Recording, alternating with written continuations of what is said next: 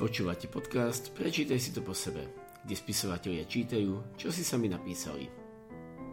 Moje meno je Radovan Andrej Krežo a v tomto dieli čítajú Mišo Oseko a Miloš Žíha zo svojej knihy Bez jablka. Miloš a Mišel sa zoznámili, keď spolu pre Microsoft písali román Setkávaní a spoločné písanie ich bavilo tak veľmi, že pokračovali blogom Bez jablka, z ktorého je dnes kniha.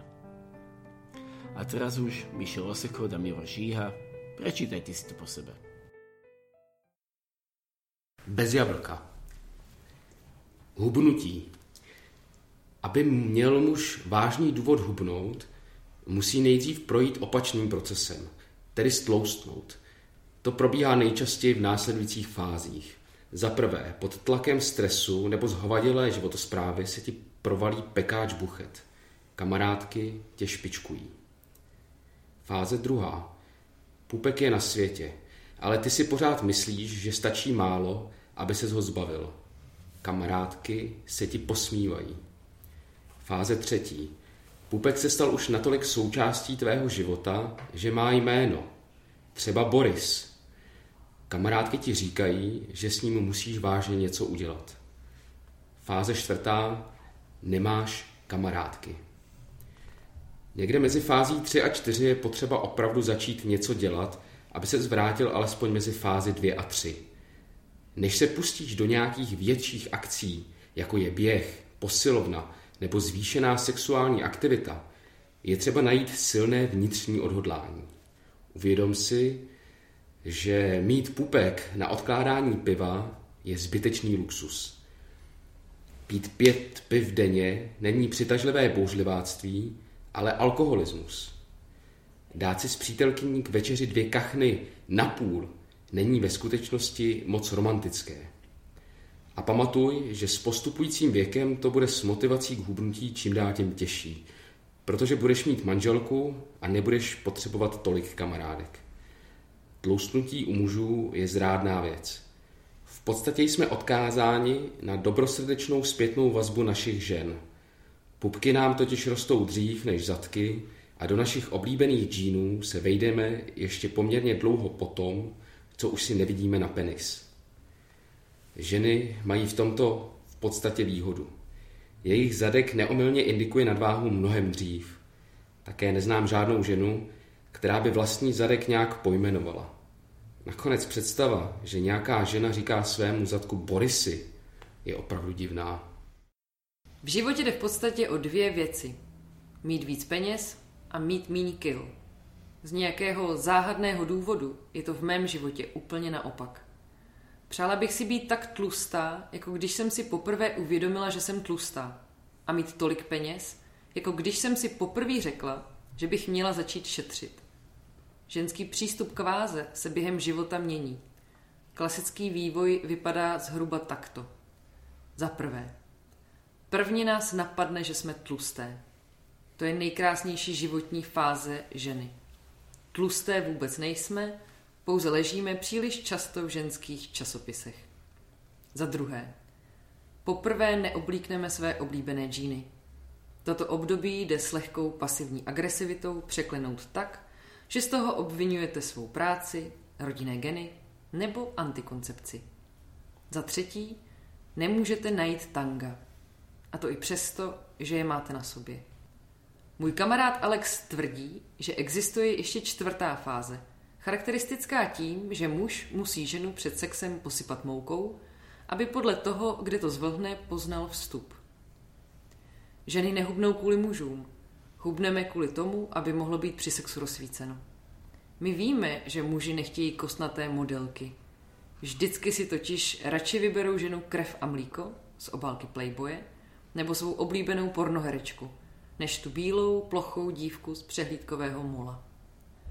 Prý je to dáno antropologicky. Muži si vybírají ideální samičku na páření. Údajně je podvědomě přitahují široké boky, velká prsa a ten správný poměr mezi pasem a boky. Při pohledu na hubenou modelku z mola prý mužský mozek podvědomě vysílá signál, to ti přes zimu chcípne. Jenomže v ženském světě je pořád lepší zemřít šťastně hubená už příští zimu, než aby vaše tanga našly až při posmrtném omývání těla. Jdu na záchod. Samostatnou kapitolou v životě moderního muže představuje tzv. pizoárová psychologie. Tak lze označit soubor dovedností, které si mužové osvojí od okamžiku, kdy poprvé vstoupí do hospody nebo na veřejné záchodky. Vybrat ten správný pizoár. Během zlomku vteřiny je nutné vyhodnotit hned několik faktorů, jejichž spojnici tvoří viditelnost přirození z různých úhlů pohledu. Otevřenými dveřmi, z pohledu různě vysokých, již močících spolumočících, dle případného rozmístění všech potenciálních močících, kteří by během vykonávání potřeby mohli ještě dorazit.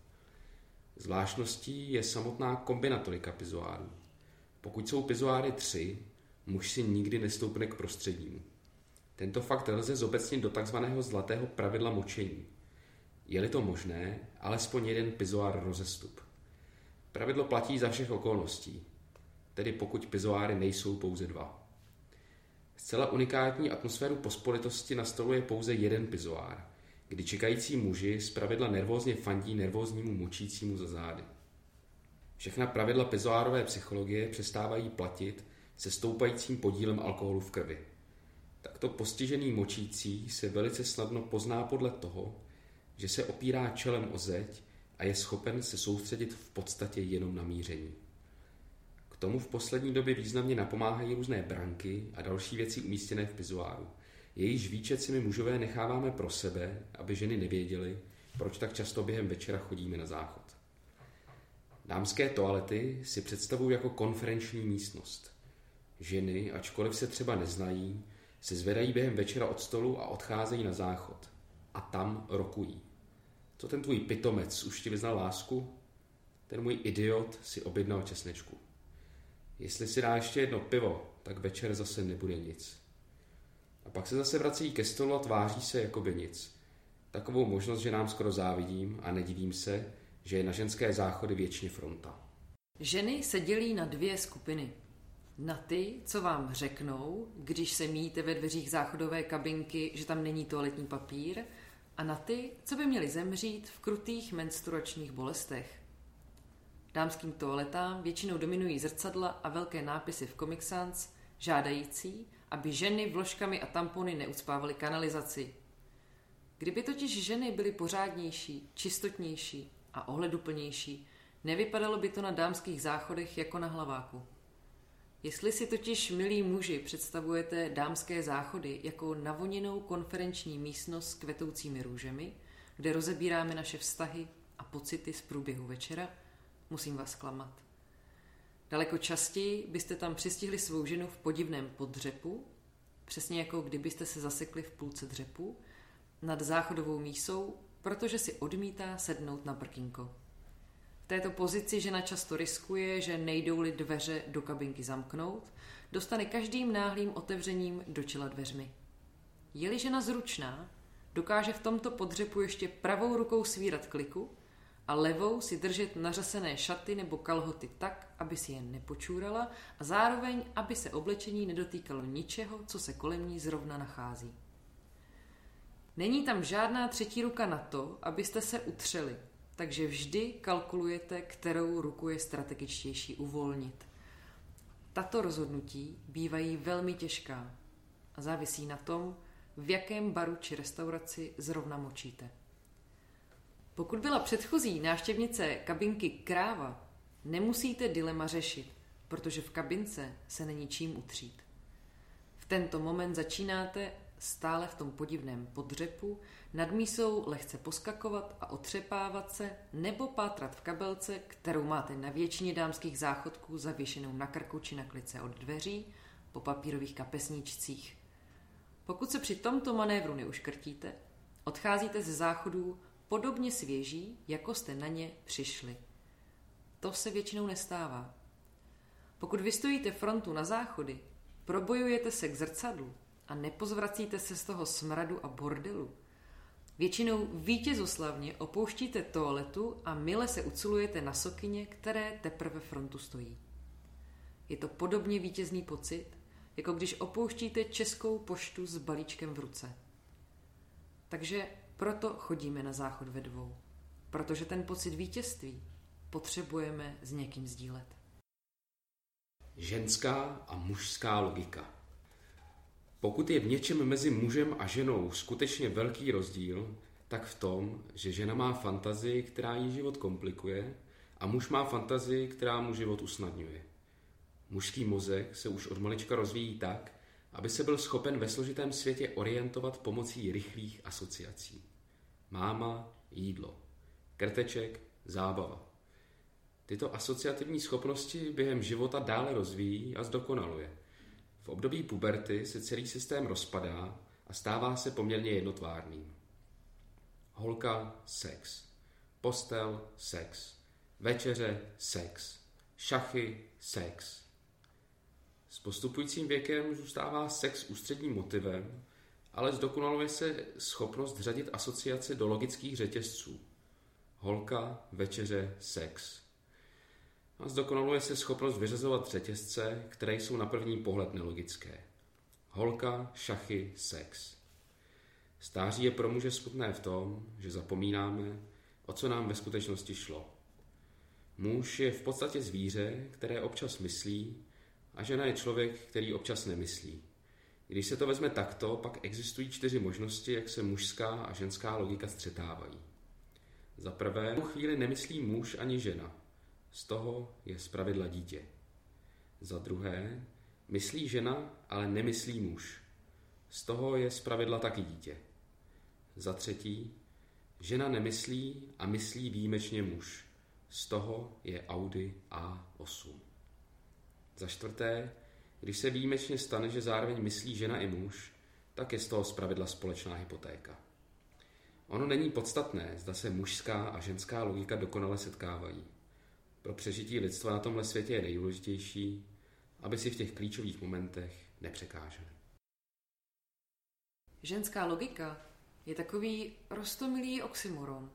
My ženy nemyslíme logicky, jinak bychom nikdy nemohli být s muži. Nejlépe to vystihuje ten známý vtip Nesnaž se rozumět ženám, oni jedna druhé rozumějí a proto se vzájemně nenávidí. Jelikož ženy nikdy nebudou tak silné jako muži, vyvinuli si za ta staletí jiné zbraně, co nezvládnou fyzickou silou, kompenzují pasivní agresivitou a dusnem.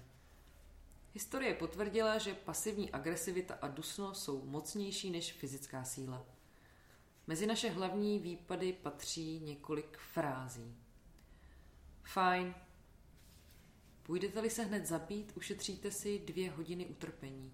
Žena zkouší, jestli víte, co se děje. Pokud přiznáte, že to víte, nijak situaci nepomůžete. Pokud přiznáte, že nevíte, následují ty dvě hodiny utrpení. Nebo fráze nic znamená něco. Něco znamená vždycky průser. V průseru lítáte vždy vy, nikdy ne ona. Máte 10 vteřin na to, abyste přišli na to, co se děje, než přeskočíte plynule do fáze fajn. Jak chceš? Máte pět vteřin na to, abyste udělali věci tak, jak navrhovala ona. Jinak přejdete do fáze nic. Jsem tlustá. Poslední a jediná šance okamžitě zareagovat a říct, že to není pravda. Zareagujete-li jakkoliv jinak, přecházíte okamžitě do fáze fajn nebo nic podle aktuální váhy vaší partnerky. Omlouvám se. Při nejbližší hádce vám stejně vysvětlí, že je to úplně naopak. A nebo fráze jako feminismus, což je věda, která tvrdí, že ženy mají vydělávat stejně jako muži, ale muži budou stále platit jejich obědy, večeře, auta, nájem, domácnost a dávat jim pravidelně drahé dárky. Ne znamená ano, ano znamená možná, možná znamená ne, ale přemluvím mě ještě chvilku a legendární věta gentlemani vymřeli znamená všem jsem dala moc brzo. Sexuální sny Objekty sexuálních snů se proměňují s věkem. Trochu to vystihuje píseň Holky z naší školky. Ale čím je člověk starší, tím víc mu ta píseň připadá jako hymna pedofilů. V dětství jsme všichni zbožňovali Leontínku z Adží Duchové a tomu Jendovi, co jí v tom filmu ulovil, bychom nejradši rozbili hubu penálem a strčili ho do pytlíku od bačkůdek. A kdo by říkal, že ne, tak kecá nebo je na kluky. Na čemž samozřejmě není nic špatného. Pak přišly dívčí kapely. Pro moji generaci samozřejmě Spice Girls. To je vůbec zvláštní kategorie sexuálních snů, po kterých se probouzíte úplně vyčerpaní. Protože těch holek tam najednou není jedna, ale třeba pět. Jak stárneme, tak se pomalu posouvá spodní věková hranice, pod kterou bychom nešli, a zvyšuje se věková hranice horní. Najednou si umíme představit to, co pro nás bylo dřív naprosto nepředstavitelné. Jsem zvědav, jestli se to někdy zastaví nebo nadejde čas, kdy se nám bude zdát třeba i o slečně Marplové nebo o babičce Božiny Němcové. Na chlapovi je vidět, o čem se mu zdá. A nemusí zrovna ani vykřikovat žádná jména ze spaní. Prostě si tak spí a spí a spí a najednou je speřiny stan. U žen je to trochu složitější, ale když se na vás ráno žena zmateně podívá, nepoznává vás a smutně těká očima kolem dokola, tak se můžete vsadit, že se jí nezdálo zrovna ověšení prádla. Na sexuálním snění není nic špatného. Je to dobrá náhrada za to, že na tomhle bláznivém světě nemůžeme mít všechno. Sexuální sny jsou lepší verzí noční můry. Málo kdy se vám totiž zdá sexuální sen o někom, s kým chodíte, s kým někdy chodit budete nebo s kým chodit chcete. Stává se to, ale ta šance je stejná, jako že vyhrajete ve sportce.